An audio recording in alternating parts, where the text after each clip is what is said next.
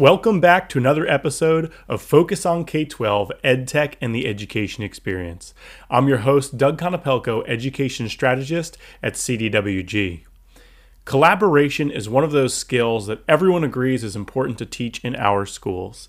Sometimes the lens we use when we talk about collaboration can end up in a conversation in cheating or collaboration. Today, I talk with the team from Lemonade Learning, Bree and Laney, about what this conversation looks like in our schools and how we can drive forward this culture of collaboration. My name is Lainey Rao, and I'm super excited to be here. Thanks for having us. I am an educator, an author, a podcaster, former classroom teacher, and district leader. And now I am a full time consultant. And my biggest client is Orange County Department of Ed. But I get to travel all over, and well, usually. so, mm-hmm. um, yeah, so that's kind of my education journey. It's um it's been really fun and I get to collaborate with amazing people like Bree. Yay.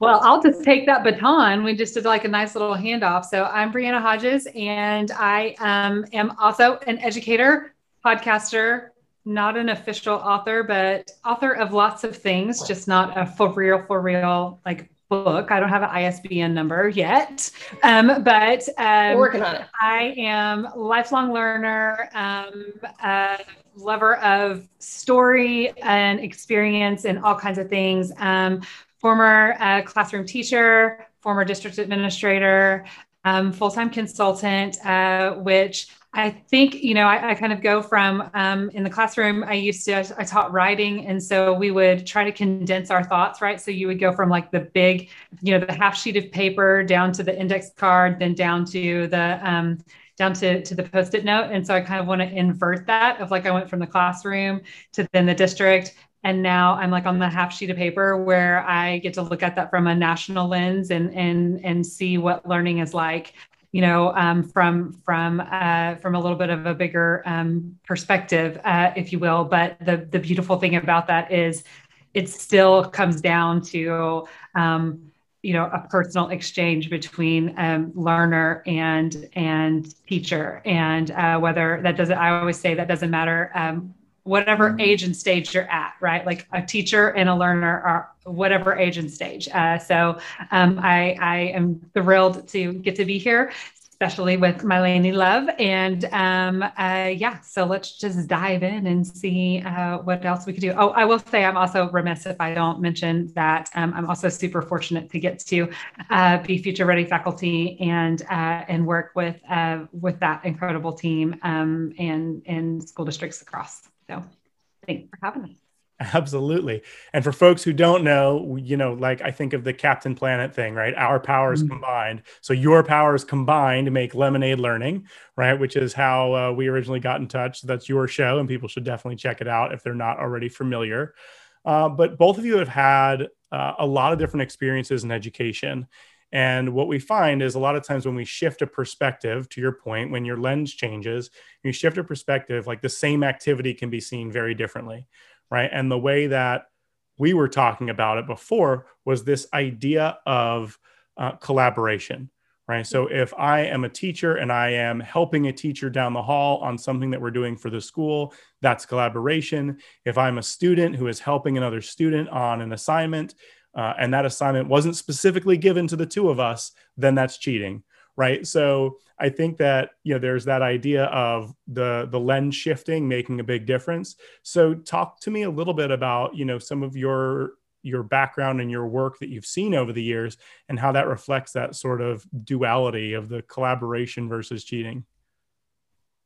I'll jump in on this one and say that um, so so I run into this conversation a lot, um, and and it's really really interesting because from a teacher lens, from that educator lens, uh, you know, we, we we kind of put cheating up there as like one of the seven deadly sins. Like it is certainly not something that we condone and that we you know allow to happen. Plagiarism, cheating, bad mojo, things will happen, right? And so we're we're very fearful of that mainly because we want to be able to assess the individual student's learning process as authentically as we can. And so how can we how can we assess them? How can we help them if we don't know what they know at that at that point? and um and and so you know we've put in all of these different ways to um to prevent cheating right? Like so I, I think back in the day i'm going to age myself back in the day of like sitting in elementary school and we made like the barricades right like you would take your folder your trapper keeper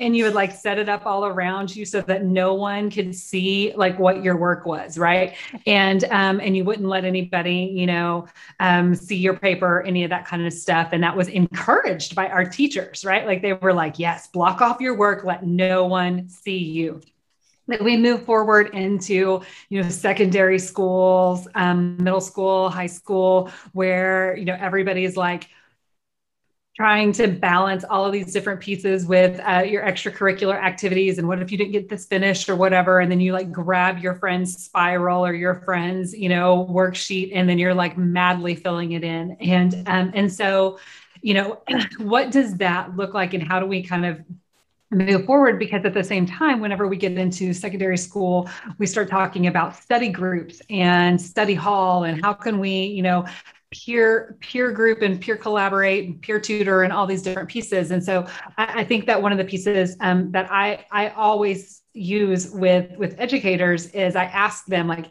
show me what cheating looks like and it really confuses people at first and so i'm like all right i'll show you what i believe cheating looks like which is me sitting in my desk and going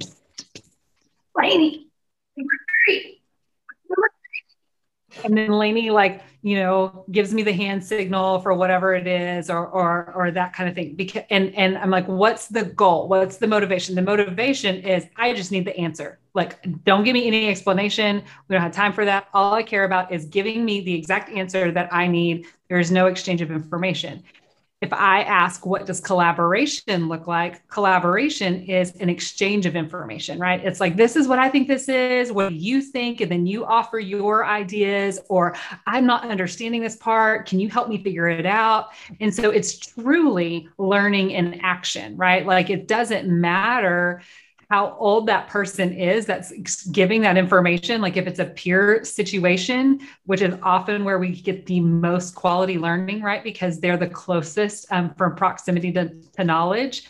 Um, uh, uh, you know, so they're able to explain it in ways that that somebody who's known it for a lot longer um, can't quite. And so, uh, you know, you're getting that true collaborative experience. And that's what we're after, right? Like we've said over and over again, and, and, and research project after research project has shown that collaboration is one of the most highly sought after soft skills that we have, you know, that, that, that we're looking for in, um, in the world globally in, in our, in our workforce how do we help prepare our kids for what collaboration is at, you know to, to be successful as um, as as as global adults right? Like we want them to collaborate but how do we get them there if they're setting their trucker trapper keepers up all the time right? Like i i can't imagine that at google right? Like can you see like all the little you know things lined up? And so i think that that's like that's something to grapple with a lot of like how do we break that down? So Lainey what do you think? You know as you're talking i'm thinking about the theoretical framework that i often design through is that community of inquiry and how can we have that teacher presence that social presence and that cognitive presence. And so um, you know the the trapper keeper for the high stakes testing you know that's you know that's that's a tough one and that's a reality and that's our, our current reality is we still have those high stakes testing. But what to me is the most beneficial in a community of learners is the formative assessment and the benchmarks, right? And so, uh, really, for me, probably even more so the formative assessment. So, in this community of inquiry where I'm trying to build this social and cognitive presence, you know, I'm the teacher, I'm designing, I'm facilitating but I also want to really make sure there's this social presence where we're having these interpersonal relationships where that collaboration is really good and really strong and not just the, okay, in the group of four, two people are working really hard and two people are kind of kicking back. Like that's part of my teacher presence is to make sure that social presence is happening, um, that those interpersonal relationships are working really well. And then the third one, that cognitive presence, where we're co-constructing meaning. And like you mentioned earlier, Bree, we know that this, you know, learning is a social thing. And so the peer instruction that you mentioned, so valuable when we can co-construct that meaning that is when it's really going to stick. And so that's going to show up on the high stakes testing. Um, but that's that's that's something that we have to do. That's my focus is on the formative, the and you know how am I preparing them for the benchmarks and the high stakes. But my focus is on how are we going to like co-construct. So community of inquiry is what I was thinking as you were talking about that because that's all about collaboration. Yeah, I, I, it took me also to the idea of process versus product, right? Yes. So a lot of times when we're talking about learning, we're really people are, are caught in this idea of sort of learning as a as a product as a final end goal right? But really what what we know from from being in the classroom and having those conversations and and driving that work is that what we're really concerned with is the process right? And and understanding what i can do as a learner and what i can do uh, you know with the skills that i have rather than with this one uh, sort of direct piece of knowledge right? So when we're when in your example Bree the idea of you know cheating being somebody whispering to someone next to them uh, just to try to get an answer right? Whereas collaboration is we have this project and we're working together hand in hand the whole way right? So the the the product follows right that process but the process is really where the learning happens not in like showing that last prod, uh, product off so, so the English nerd in me is going to say that the difference is a product is a is a noun, right? So knowledge is a noun, like it's it is something that has been acquired. The process is learning, and our whole goal of education is learning. It's not to, have, you know, it, it, it's not. It, the goal of education is not proving what you already knew. It is growing through the process. It is grow it is learning. It's the verb. It's the the state of constantly taking all of this information processing it you know synthesizing it um, cognitively breaking it down and creating new meaning or metacognition or all these different elements. And and it that only exists when you have that co-construction when you have those perspectives when you have you know all of these different elements that come into it because otherwise we just have massive groupthink right? Where it's mm-hmm. just like every single person or not not group think i'm sorry but like massive like echo t- chamber right? Where it's just like everyone is saying the exact same thing. There is no room for diversity of thought diversity of experience diversity of culture. There's like no room for that which is completely opposite of the goal of learning. And so I, I think yeah like we have to be able to introduce those elements so that we can better understand and synthesize and and really relate to what we're learning right? Because i think that that's a part of it. Otherwise you've just memorized and been told what to think. You you know if you if you really want to learn something you have to be able to um to, to, to make it your own to personalize it and to, to bring that in and that only happens when you're like defending it with with your friends right like you're like you're batting it back and forth and being like, well, this is what I think. Oh, okay. Well, this is what I think. Oh, well, you know what? That sort of makes sense. I think that too. And, you know, being able to kind of like have some of those good, you know, continual conversations that aren't just lather, rinse, repeat. This is always the perfect situation where this will happen. And when you try it every single time, you will always come out with this one answer because I've yet to see that actually happen in, in real life. Um, but that's, that's what we treat them as.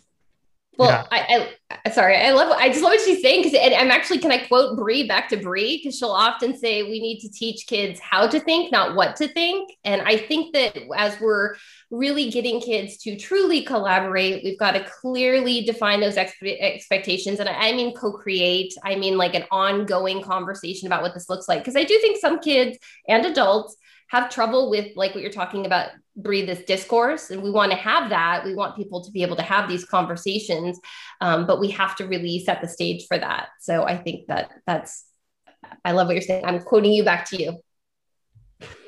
Very meta. Thank you lainey. That was like a matrix experience for me all of a sudden. Yeah the, the metacognition this is a meta Bree on this one. So the, the other thing that you made me think of there was um, it was something that I think it was Chris Lehmann who who runs the Science Leadership Academy in, in I want to say it's Philadelphia, uh, had once either presented or said, and it was something along the lines of like, if I give out you know instructions and get 35 back of the same thing, right? That's a that's a recipe, right? right. There's like I sh- I shouldn't be wanting to get back the exact same thing when I'm working in learning with uh, students in the classroom, right? We should how things get expressed, how things end up right? If I assign something, I should want to get back 35 different things, right? Because that shows, uh, to your point, that there's diversity of voice, diversity of experiences, diversity of cultures that all weigh into the work that we end up showing. So, love it. believe it or not, we are already at time. So I want to thank both of you so much for being here. Uh, the Lemonade Learning crew on focus on K 12. So thank you so much for being here and spending some time with us. Thank you, Doug. It's been so fun. Absolutely. Thank you. Thank you.